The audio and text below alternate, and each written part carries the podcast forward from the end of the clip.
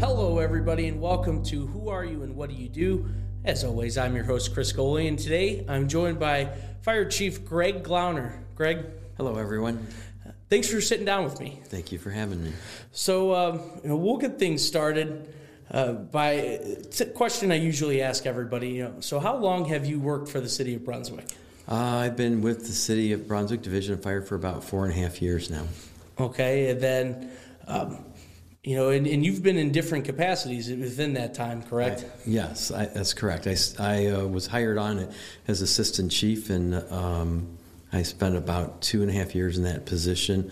And the chief uh, moved on to another position in another community, and I uh, took the role of fire chief.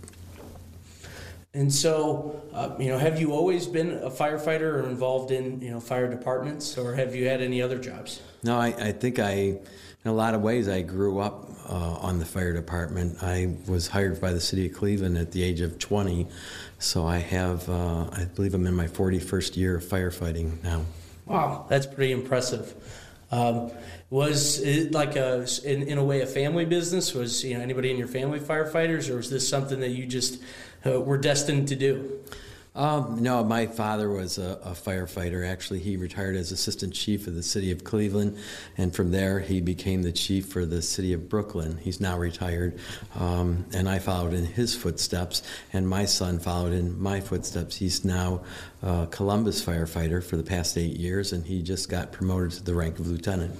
Oh wow, well, good, uh, good for him. That's that's uh, pretty impressive. And why is why is it such a family affair? With it seems with fire departments in particular, it, that that your story is not totally uncommon. Where your father was a firefighter, now your son is a firefighter. Um, you know what what about the job kind of brings that family atmosphere like that? I think um, it's um, there's no better job than being a, a firefighter, and uh, it's kind of a, the best kept secret, you know. And uh, you know, between families, they talk about it, and they impart impart that. Uh, desire to serve and uh, that camaraderie that goes along with the job and that uh, sense of family, um, that second family away from home. And I just think that's, uh, you know, being a firefighter to me, um, like I, I ride motorcycles, I, lo- I love to ride, um, but it's not a defining characteristic of who I am, and being a firefighter is. That's interesting perspective. I, I yeah, I wouldn't have thought of it like that, but uh, we'll we'll move over to this. So you said that forty first year. I believe so, yes. Yeah, within there, and you said you, obviously you've worked here in Brunswick and then in the city of Cleveland. So, uh, what are the differences between those types of, of or the Cleveland Fire Department and the Brunswick Fire Department? Just you know, with responsibilities and you know, obviously there's a lot more uh, area to cover within the city of Cleveland than there is here. So, you know, how does how does that sort of change from department to department? Well, in the city of Cleveland, I retired at the rank of assistant chief, and uh, so I oversaw the actions of um, approximately 850 people. Here we have 24 uh, firefighters uh, working for the city of Brunswick, but uh, in a bigger city, there's a lot more going on. Uh, the structures are older, they're uh, constructed differently. The risks there are different than they are here. Um, you're, in a lot of ways, uh, people feel much safer in the suburbs, but uh, still things happen, and you, you always have to be ready. Um, but in the city of Cleveland, I was in charge uh, as a battalion chief of one sixth of the city, so that was my district. But we were always called into other areas, and there uh, a high rise high rise district, and uh, there's just a lot going on that doesn't that doesn't happen here. So uh, it's a it's a um, it's just a different animal altogether, I think. And you just used the, the, the term battalion chief, so you kind of led me into this question. But uh, you know, what are the, the different rankings within a, defi- a fire department? Uh, you know, and you can just talk about here in Brunswick, but Well, you know, maybe just even overall how, how that varies. Sure. So, well, in the city of Cleveland, there were four ranks of firefighters before you became a journeyman. The first uh, level, uh, uh, officer's level, was lieutenant. So you would be in charge of your company on your shift. So one fire apparatus. A captain would be in charge of uh, overall of the entire station.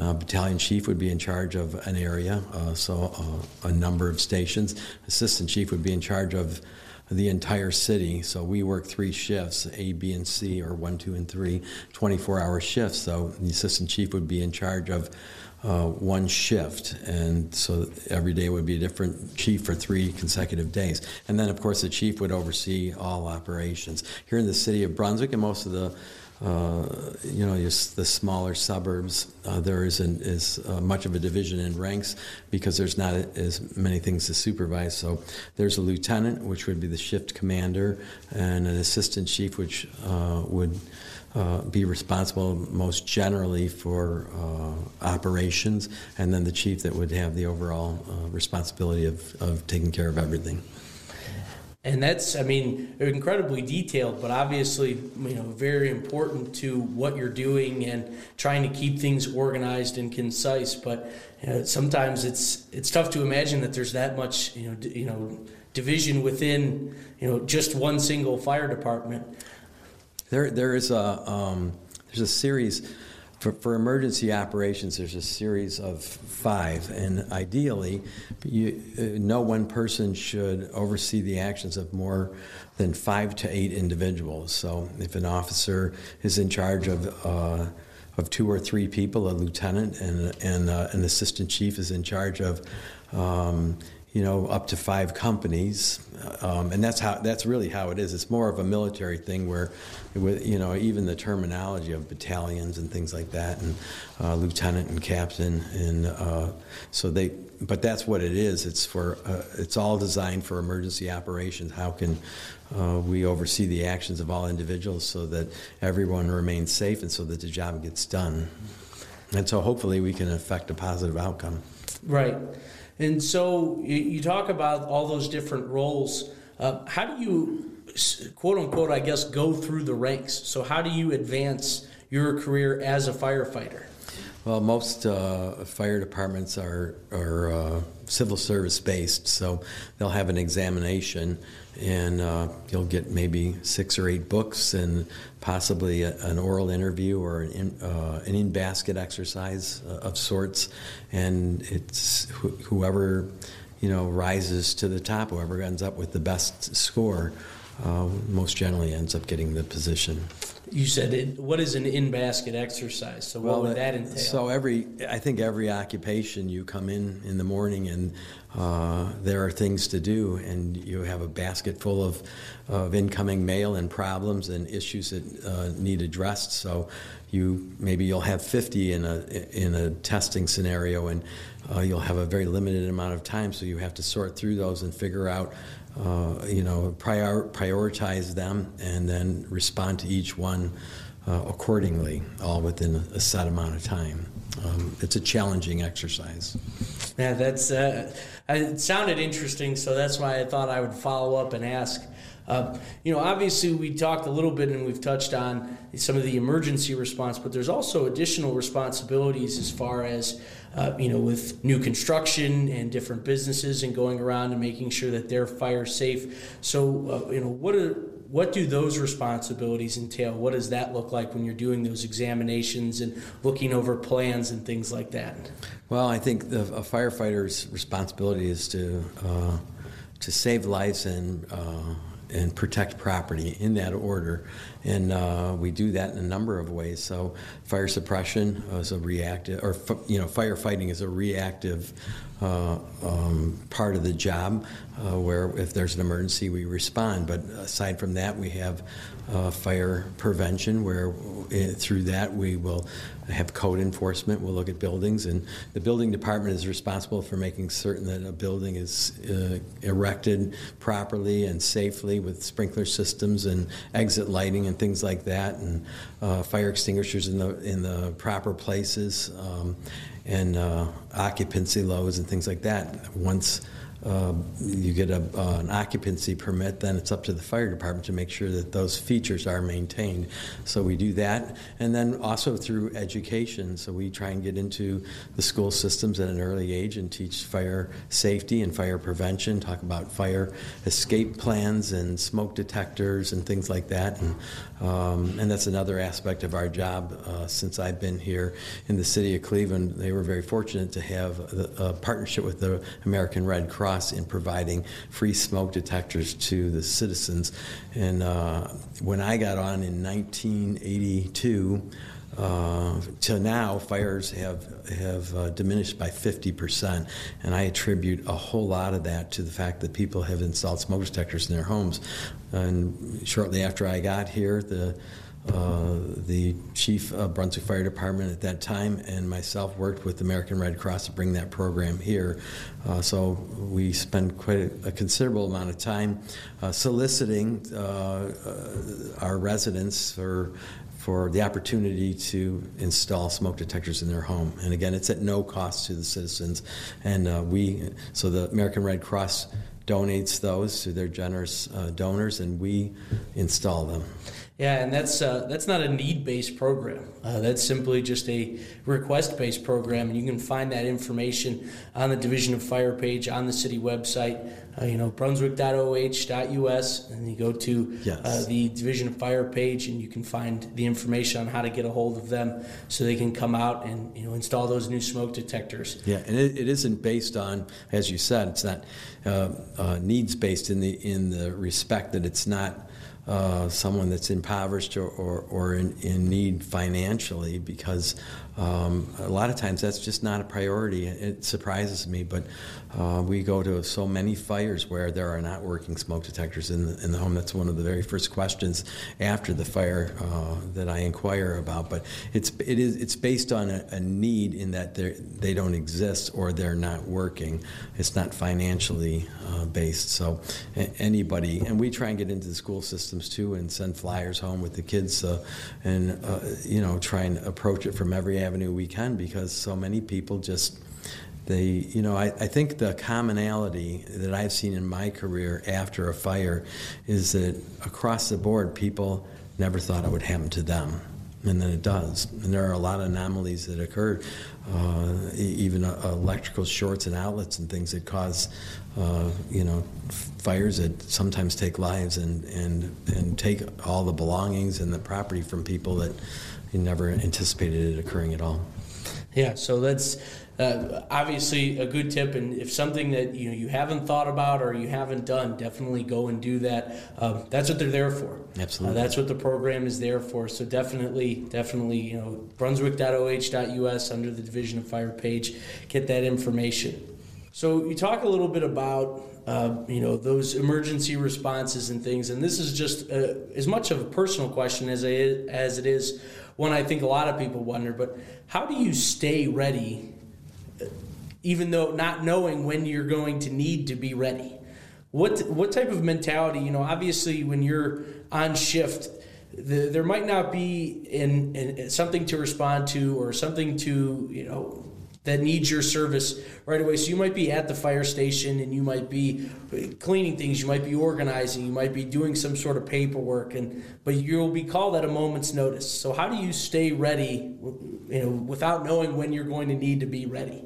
Yeah, that's a, that's a great question. Actually, uh, last year we had a memorial for a firefighter that died here in the city of Brunswick in 1969. Ron Novak uh, responded to a brush fire and uh, and he fell and the fire overcame him. It was a very tragic event and. Uh, so we had a memorial here, and we actually dedicated a monument uh, to Ron Novak. Um, and in that, I gave a presentation, and and um, it, it was kind of a, a, a, different approach at it, but I, I said uh, that basically I, would sit at a table at a fire station and, you know, maybe they would have a steak dinner on those uh, uh, rare occasions and they'd sit down and they'd start eating their salad. And it, I would always question, why would you eat your salad first? Because it's cold and the steak is hot. You know, we're going to get an alarm and inevitably we'd get an alarm and uh, the steak would go cold. They would come back. They'd put the steak in the microwave now, and they'd start eating their salad again. And they get another run, and it never. And and I got I said that in that memorial just to demonstrate that on a moment's notice. And Ron Novak was at church on a Sunday afternoon when the call came in for him to respond, and they, drop everything, and that's what happens. You head for the door and uh, collect your whatever you need along the way, and, and you move out. Um, and so it, you know, so many times you'll you, you, might have gone to a fire or a medical run where you needed to jump in the shower and you got soap in your eyes and the the alarm goes off and you respond, you know, and you can think of every other scenario in between, but um, you always have to be ready. So uh, and and I think readiness you know, it starts way earlier than when the bell goes off in the morning. When the shift changes, the very, very first thing they do is have a uh, an impromptu roll call, uh, or, or, I should say, a, a not a formal roll call, but they'll sit down at the table and they'll discuss what occurred the day before. They have, fill out a sheet for anything monumental that occurred, and they exchange that information. Uh, you know, maybe something's wrong with the apparatus, or there was an event uh, that happened at a, a, particular address that they needed to be uh, mindful of. And um, immediately after that, they go to the apparatus and they check their masks. They need to be safe, and uh, then they check the medical equipment. They open up uh, everything and make sure they have exactly what they need and they're able to respond. They fuel the apparatus, they start the pumps and exercise them to make sure they're working properly on the on the fire truck and a whole lot of other things. So they're always ready. And uh, I'm more in an administrative role, but I respond to every fire, as does the assistant Even on my days off, even in the evening hours, I'll have a radio next to my bed at home. I'll have a set of, uh, of clothing and a set of boots, so and the keys to to the fire uh, vehicle, so that if the call comes in, I can jump into the the right clothes and get out the door and be on my way. Um, so yeah, this is a great question. Yeah, and that I couldn't even imagine that. Sometimes uh, oversleeping just a little bit, and then I'm running behind. I'm like, man, why did I do that? Kicking myself as I'm, you know, waiting behind a school bus, or you know, there's some sort of construction going on, so traffic is delayed. So that you know, to be that prepared and to be at the ready, you know, probably is an exercise in in you know, repetition. Yeah. You know, obviously, uh, as a firefighter, first responder, you're you're used to that a little bit more because you just have to do it all the time. But yeah, just years ago, before uh, cancer awareness had, had, reached the level it has now, uh, which is a, is a is a really good thing. Um, you'd bring your your fire, your bunker pants, or your boots or whatnot into the dormitory with you, and you set them up next to your bed. So when you pulled out, you you know on a cold winter night, and because usually they'd open the apparatus doors, and you know you'd be you'd be getting into your gear, and it's that freezing cold air is coming in. So you'd have your boots right next to your bed, and you'd jump right into them, throw your suspenders on, and and head out the door. So yeah, it's uh, you're always in a in a ready state, always, always standing vigil to one degree or another. And that's even an interesting dynamic with you as chief. You're saying there, you know, in a more administrative role, but still, there you are, ready to go, just like you know any of the uh, any of the guys that are ready to respond. Uh, you know that are actively fighting or actively addressing a situation, but you know you you are right along with them um, in that response time. Yeah. So to kind of follow that up, uh, you know, as a related question. So, you know, what is a typical day like as a fire chief? Is there such a thing as a typical day? Um, I mean, there is a typical day. You have, you know, you have a plan of action in mind, but um, w- understanding that the the priority is always to serve the public and always to respond to their needs. So uh, there's a whole lot of times I'm involved in engaged in some sort of a meeting at City Hall or uh, you know on a construction site or uh, everywhere in between. Uh, most recently, we had a fire chiefs association meeting in Medina, and uh, we had a fire and uh, get up and go, turn the lights on, and go. Um, and the, you know, I remember a chief that I worked for many years ago, and he, he said, part of the, if you ever come to work and think there isn't going to be a problem, you're going to have a disappointing day, because there always is one. And he had a whiteboard in his office, and he headed the whiteboard off by, uh, with permanent marker saying, uh, the problem of the day is, and he said half of the, the battle is just identifying that, and the, and the other part of it is how, how are you going to respond? And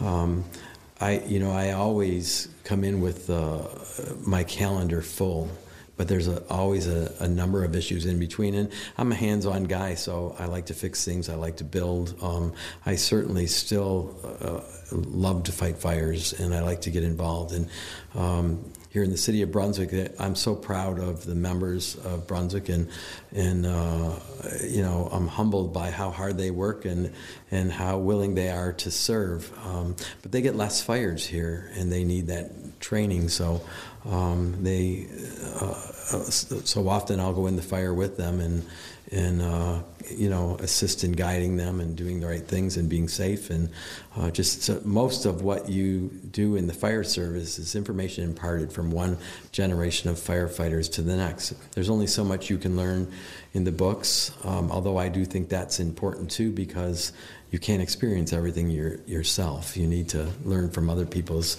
uh, experiences. But um, so, yeah, I'm, i could be uh, in my dress uniform with a tie on one moment and uh, have soot on my face the, the next moment crawling through a fire. Is that sort of variability something that you enjoy, or is that something that you you know is just a part of the job? I I, I believe that it, it, to some degree, it could be a, an addictive trait. Um, I, uh, you know, I, uh, I think I have a lot of interests and I do a lot of things on my day off and I, um, you know, I build and things like that. And people have told me I'm hard to follow um, because I'm always moving at, at, the speed of light. And I think that's part of being a crisis manager, um, that you're you're all, you know, everything is it has a certain level of urgency to it, and uh, it doesn't ever bother me at all to be, you know, have my calendar full and have more things, more things dumped on it. Um, you just re- continually reprioritize. Interesting perspective on that. Um, so I, I, always try to wrap things up with you know a couple of lighter questions and. Uh, Fire departments have a, a, big association with cooking and with food and things like that. And you talked about the family atmosphere, and even a big part of that is you know sitting down sharing a meal. So who's the best cook at the at the Brunswick Fire Department, and what's what's their dish? I have to walk the line on that. You're gonna you're gonna get me in all kinds of trouble. Um, you know, and it's funny that uh, my son, uh, growing up, he never cooked anything. And uh, being in Columbus, I'd call him up. Hey, I can't talk right now. I'm helping prepare a meal, and he would never cook.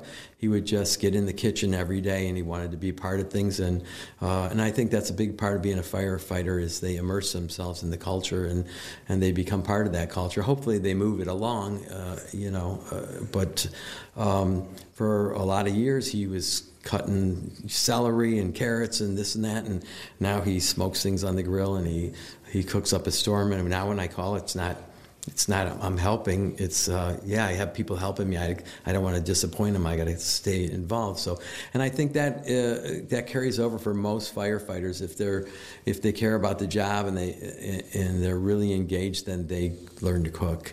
And um, culturally, it's a big part of the job is to have a nice uh, a nice meal where everybody uh, sits around at the table and. Uh, firefighters, you know, uh, they they see a lot of terrible things, I guess, in their in the course of their career, and uh, a lot of things that could bring you down. And I think the one big thing that keeps spirits up is that that uh, brotherhood and sisterhood now, and and that family atmosphere where they sit around the table and relax for a moment and laugh with and at each other at times, and uh, it's it, it, that's a that's something that's very very important. Actually, we're building a new fire station here in the city of Brunswick. I'm, I'm quite proud of that. Uh, we worked really hard in its time. It definitely is going to help uh, conditions for the firefighters here, and it's going to improve our ability to respond to the public. But uh, in working with the architects and looking, there's a you know to stay in budget and things are so expensive now. There are a lot of compromises that have to be made. Um, but one thing that I felt was important was that uh, that meeting area, that kitchen area, um, it, it, really needed to be. Uh, you know, of good quality and uh, uh, spacious enough that uh, there are a lot of problems that are solved uh, issues that are discussed around the kitchen table. So, yeah. Right, not, not all that different than a regular family. You know, the, the the fire family, so to speak, is the same way. That is the the meeting place for any and all things. Both you know, like you said, lighthearted and you know, unfortunately sometimes heavy-hearted. Yeah. Um, so uh, we'll wrap things up with this one. And again, this is another question I always enjoy asking to, to see the different responses. But you know, what do you enjoy most about your job? Um, that and that's or several things. No, I, no, I, I, won't limit you. So, um, I mean, I, I, de- I, definitely in you know I, I hope there's never another fire anywhere ever. I truly do. But if there is a fire, I want to be there and. Uh, and I want I want to fight that fire. And uh, uh, so there's a, a, you know a certain level of skill you acquire over the course of time, and uh, uh, you know firemen will they'll say, "Well, I hope we get a fire today." And what they mean is, I hope if there is a fire, we're able to be there. You know, I think most people. Uh, that I've come across in the course of my life want to make a difference. They and uh, you know, some people go a whole lifetime and never have that opportunity. And in the fire service, especially here in the city of Brunswick, uh, with so many medical alarms they respond to, um, you have that opportunity almost every single day. And uh, I think, uh, you know, and we had this discussion this morning, what a great job it is. And these guys are busy. They're working hard here uh, for the citizens. But uh, to have that opportunity to save a life, uh, to make that kind of difference, uh, I think that's incredible, and that's probably the uh, the greatest aspect of this job for me, and probably for most firefighters. Wow.